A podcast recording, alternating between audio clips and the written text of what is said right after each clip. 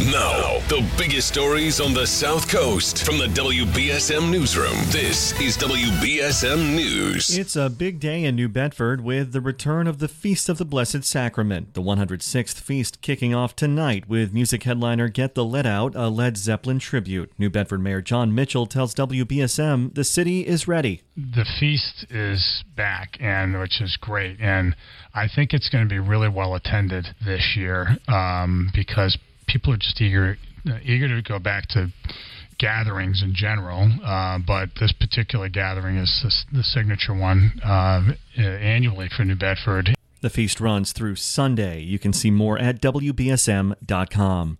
The defense in the Vladimir Zhukovskyy trial began laying out its case to a jury today. The prosecution rested yesterday, and the judge ruled that eight of the more than 20 charges filed against Zhukovskyy have been dropped due to insufficient evidence. Zhukovskyy is accused of hitting and killing seven members of a motorcycle club in New Hampshire back in June 2019, including a Lakeville couple. There's no word on how much longer his trial is expected to last.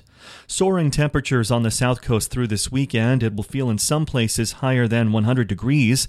New Bedford offering some cool shelter for those without air conditioning. Details at WBSM.com and your full forecast coming up.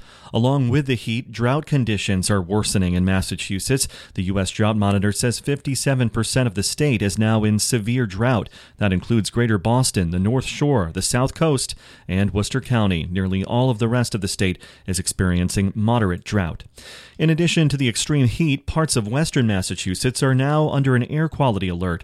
The State Department of Environmental Protection says it's due to an increase in ozone levels. Vice President Kamala Harris visiting Massachusetts today for a roundtable on reproductive rights in Boston, and then some Democratic National Committee events on Martha's Vineyard tonight. And a new report says rents in Boston are the fourth highest in the country. According to the rental company Zumper, the median price for a one bedroom apartment in the city is $2,600. New York City is the most expensive, with a one bedroom almost $3,800.